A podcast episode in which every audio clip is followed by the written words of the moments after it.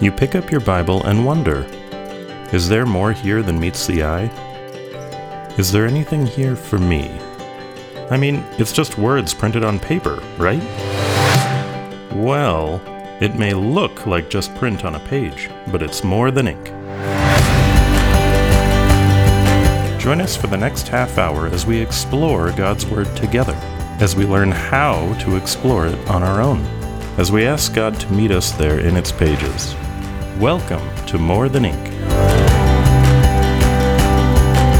Hey, today we're going to see four guys who take their good buddy who cannot walk and drop him down in front of Jesus. And Jesus heals him, right? Well, not at first. In fact, he does something much, much more remarkable. Oh, wait a minute. What could be more remarkable than healing a paralytic? Well, I think we need to read the passage and find out today on, More Than Ink.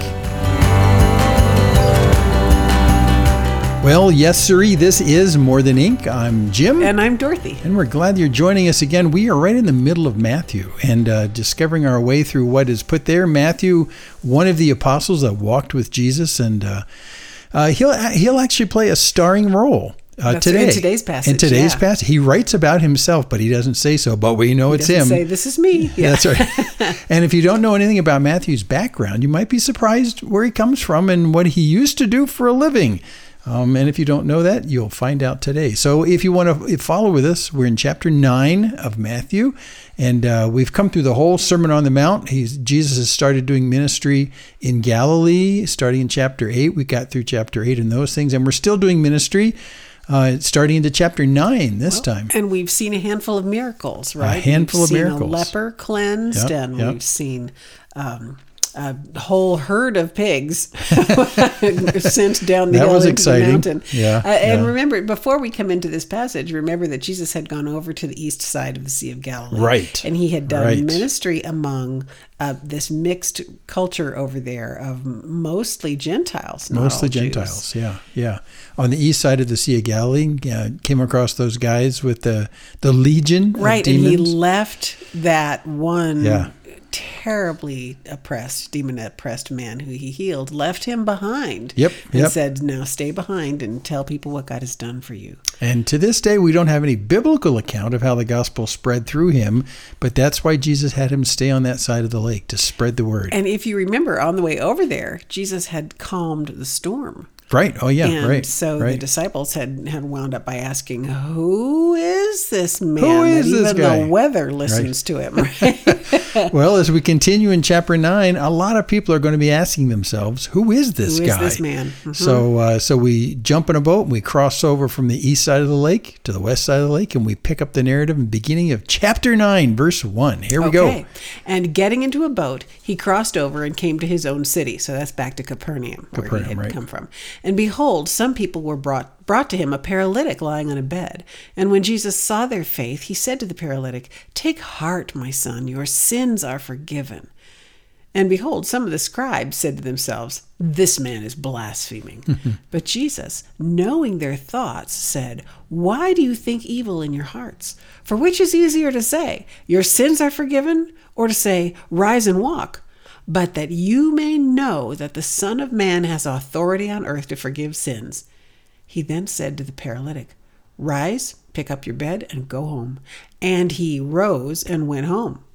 When the crowd saw it, they were afraid and they glorified God who had given such authority to men. Wow, very famous passage. Uh, what's left out in this account, as opposed to Mark and Luke, is the fact that this paralytic came in through the ceiling. That's right. That his friends had climbed up on the ceiling or on the roof and lifted off the tiles so they could lower him. They were absolutely desperate. They and were convinced desperate. Well, yeah, and that the- they could bring him down in front of Jesus, and the Jesus house was was full of people. They, Yeah, couldn't, couldn't get, get in. in. Wasn't going to stop them. They dug through the roof and lowered him down. I think it's Luke's gospel. It says that they lowered him right in front of Jesus. Yep, yep. That's Luke five. Yeah, exactly.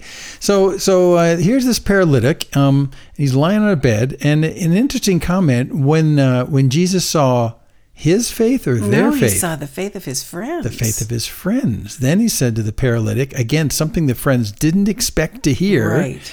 Uh, they expected Jesus to say, "Take heart, you're you're healed," but he says, "Take heart, my son, your sins, Your are, sins are forgiven. forgiven. He's still laying paralyzed on his mat. And Yeah, so he couldn't have done anything. Couldn't right? have- what could right. he have done? That's right. And so, you know, so to the Pharisees that are standing around, the scribes and Pharisees, this is a very audacious Mm, statement. mm-hmm. I mean, because who who does that? Who can forgive sin?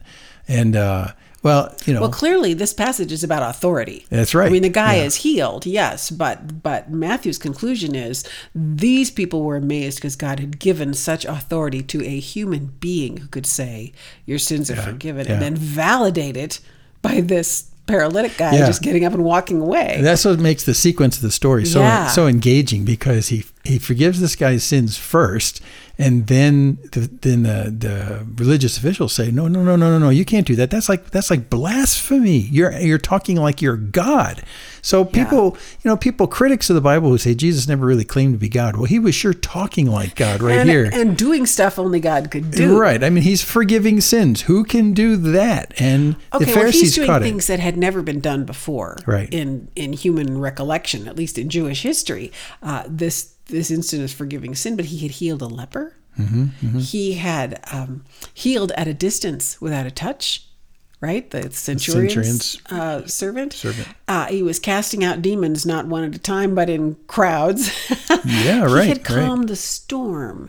And remember, in the in the teaching in the Sermon on the Mount, the people were amazed at his teaching because he was teaching with his own authority. I say to you, I say to you. Mm-hmm, He didn't So, quote, right. Uh, you know, I think this passage really Matthew is driving home the authority.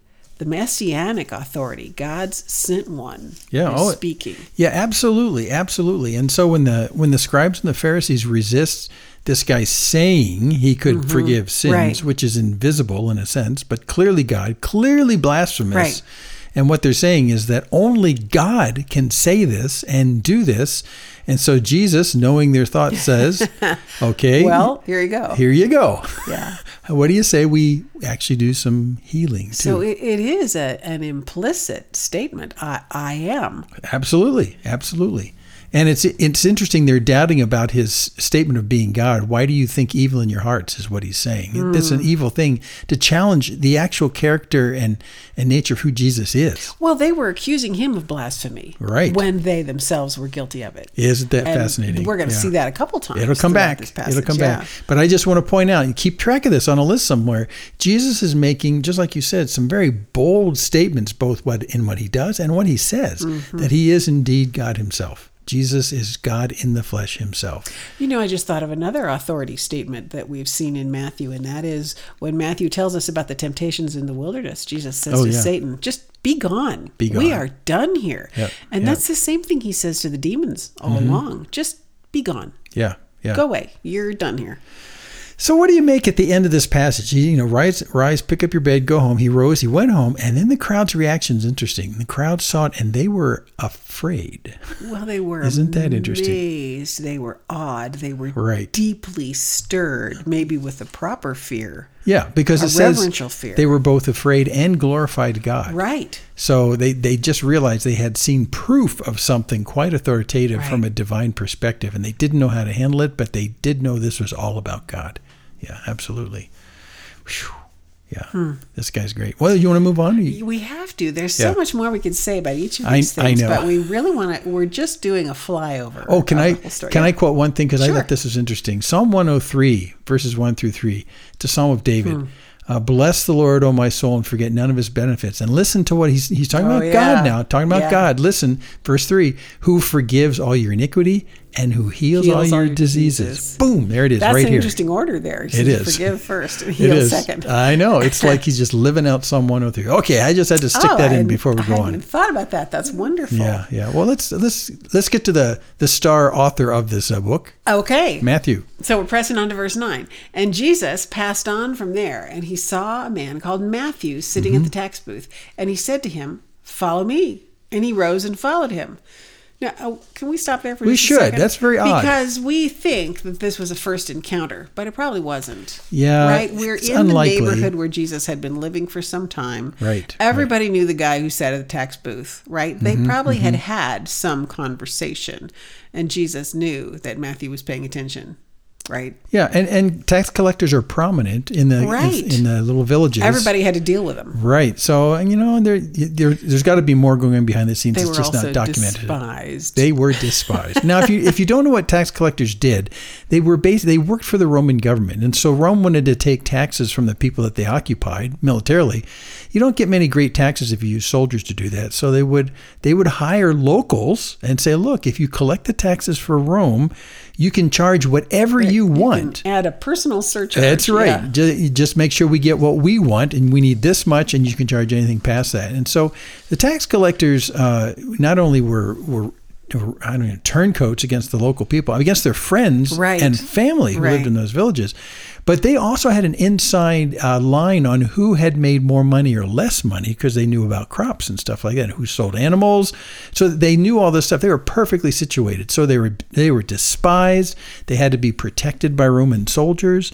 Uh, but they got wealthy. They got wealthy at the expense of the friends and the family they've lived with their entire lives. These people were nasty.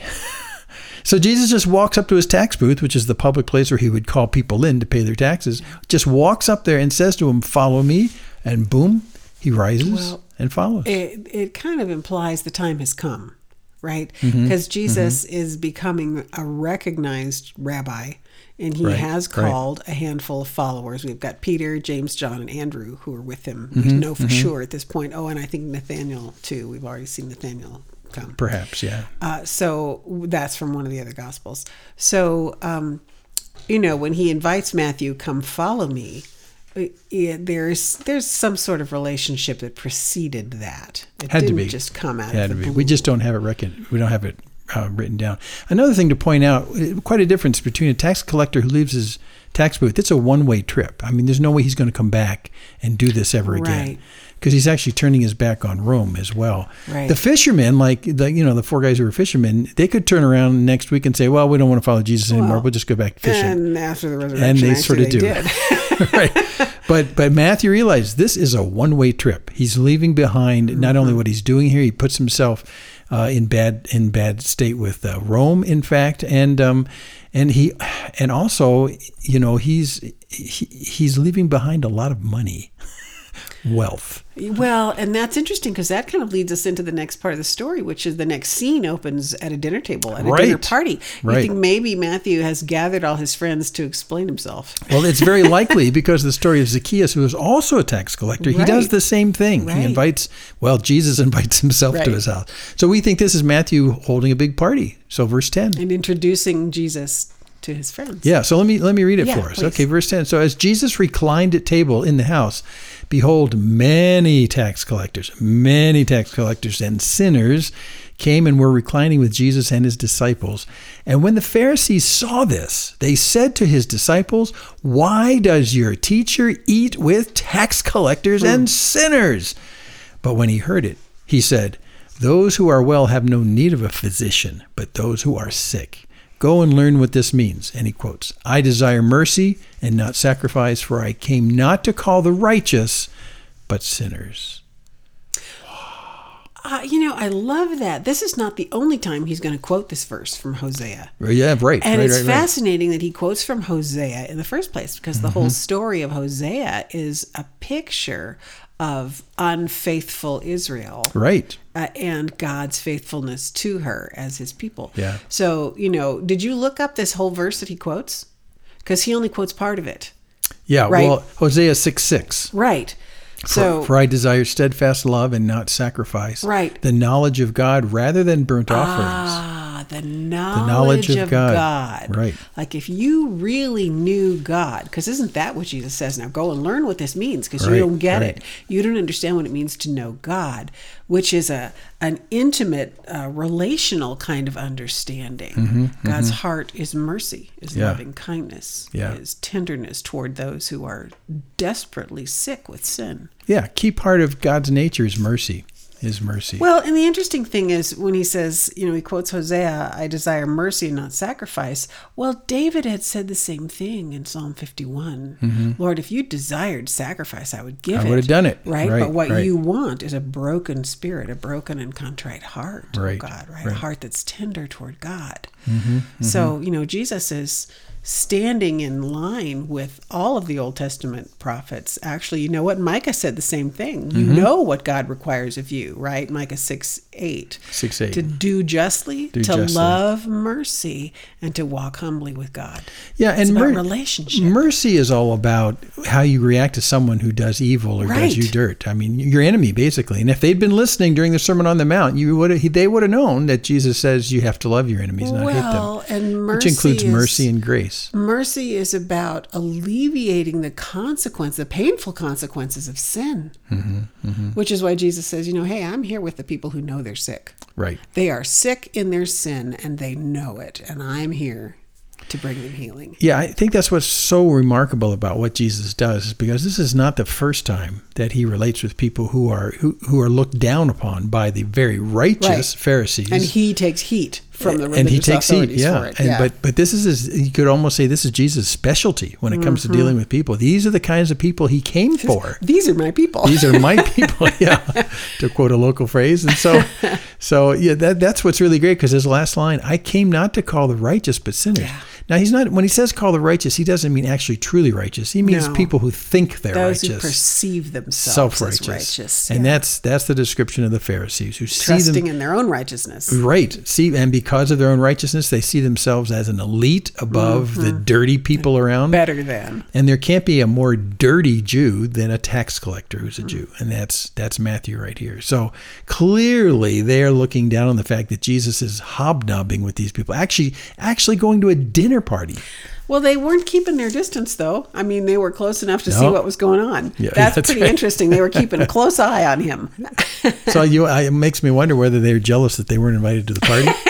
Probably really good food, well, good wine. you know, we see in other parts of the gospel, Jesus is often at dinner with someone. Yeah. And the scribes, the Pharisees, are there observing. And in some cases, they're actually guests. Yeah, yeah. But, you know, it's it's interesting. He coming as God sent one.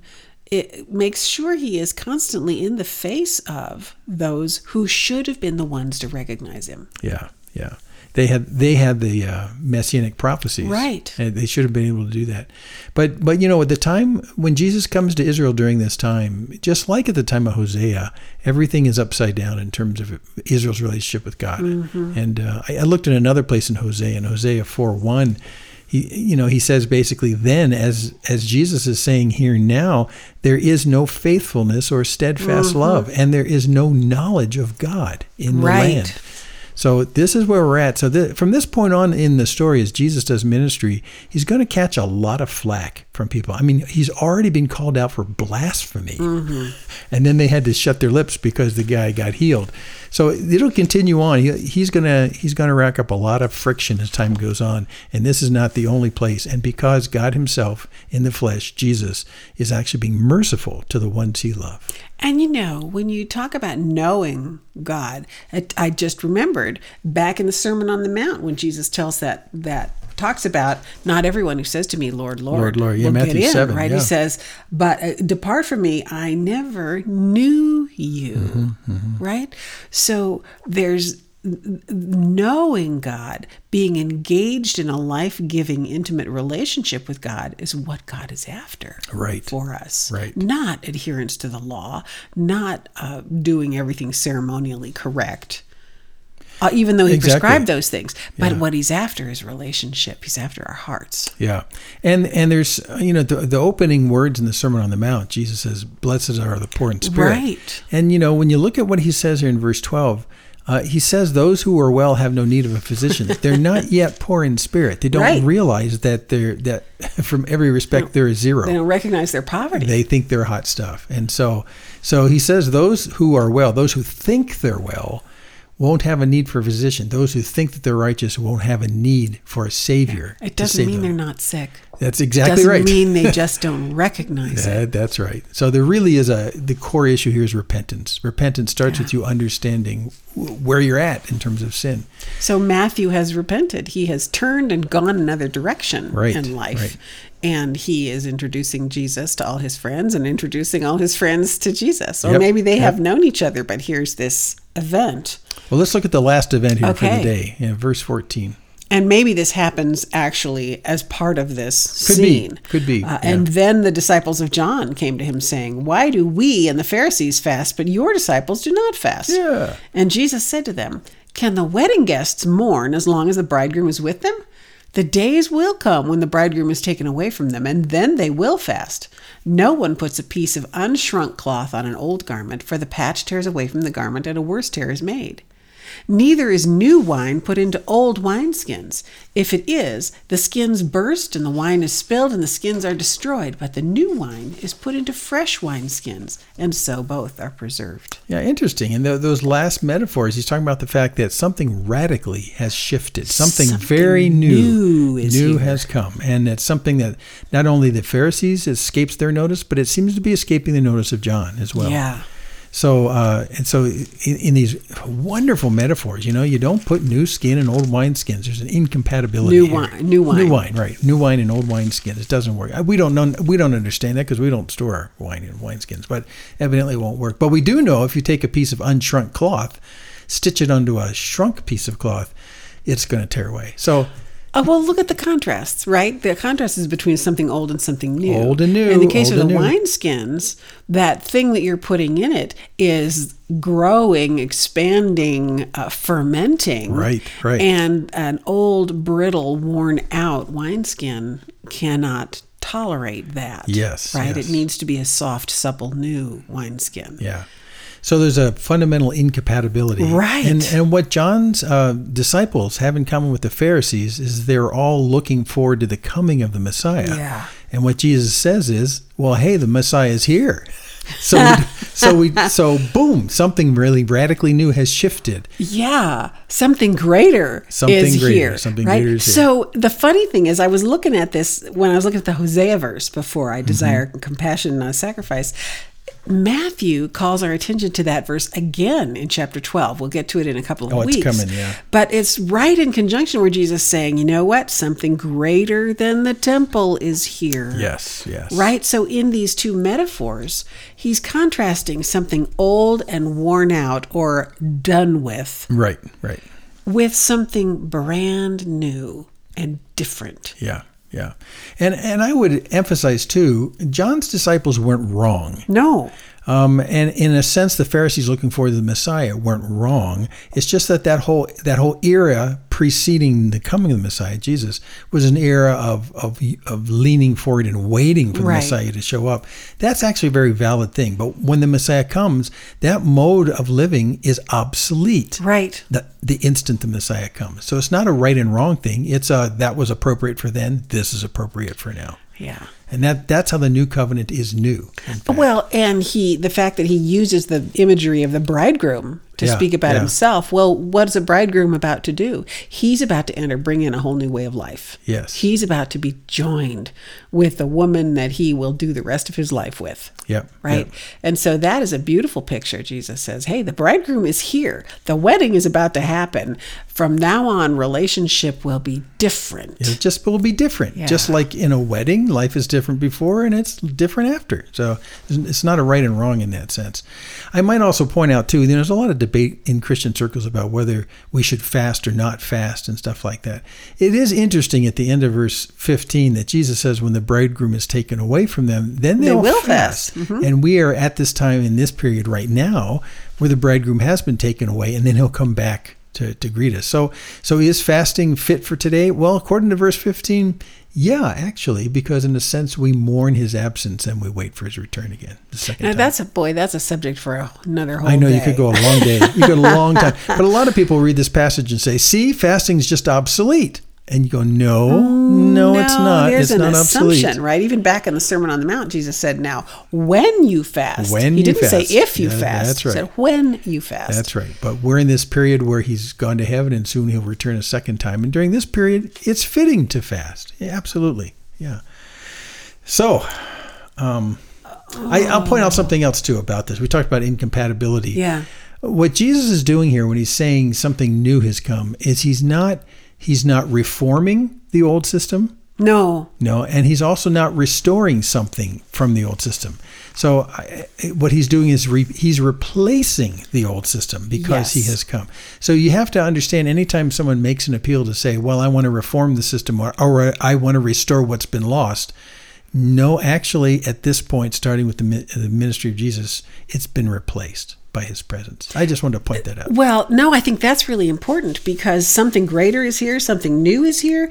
Hebrews 8:13 says a new covenant, right? He's made the first obsolete. Whatever's become obsolete is growing old and ready to disappear. Ready to disappear. Right? So we'll be talking about the new covenant a lot. Yeah. God had promised, I'm making a new arrangement with you. You're going to know me because I'm going to forgive your sin and I'll put my spirit within you and change your heart. Yeah, yeah. So I think that's here, especially in this Oh. picture of the new wine in the It's in the poking out all over the place. Yeah. Because the contrast between these two pictures is an external one and an internal one, Mm-hmm, right? So, oh, camp on these pictures. You can't have the new covenant occupy inside of the old covenant. Right. It's one stops, the other starts.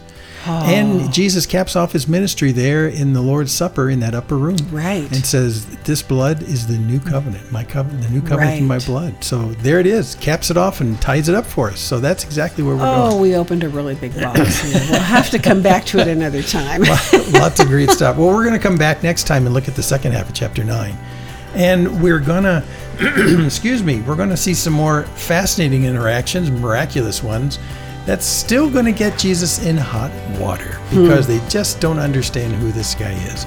So, anyway, come back with us next time on More Than Ink. I'm Jim, and I'm Dorothy. and we'll see you next time. Bye. Bye. There are many more episodes of this broadcast to be found at our website, morethanink.org. And while you are there, take a moment to drop us a note. Remember, the Bible is God's love letter to you. Pick it up and read it for yourself, and you will discover that the words printed there are indeed more than ink. That's pretty Okay, good. we'll leave it alone. This has been a production of Main Street Church of Brigham City.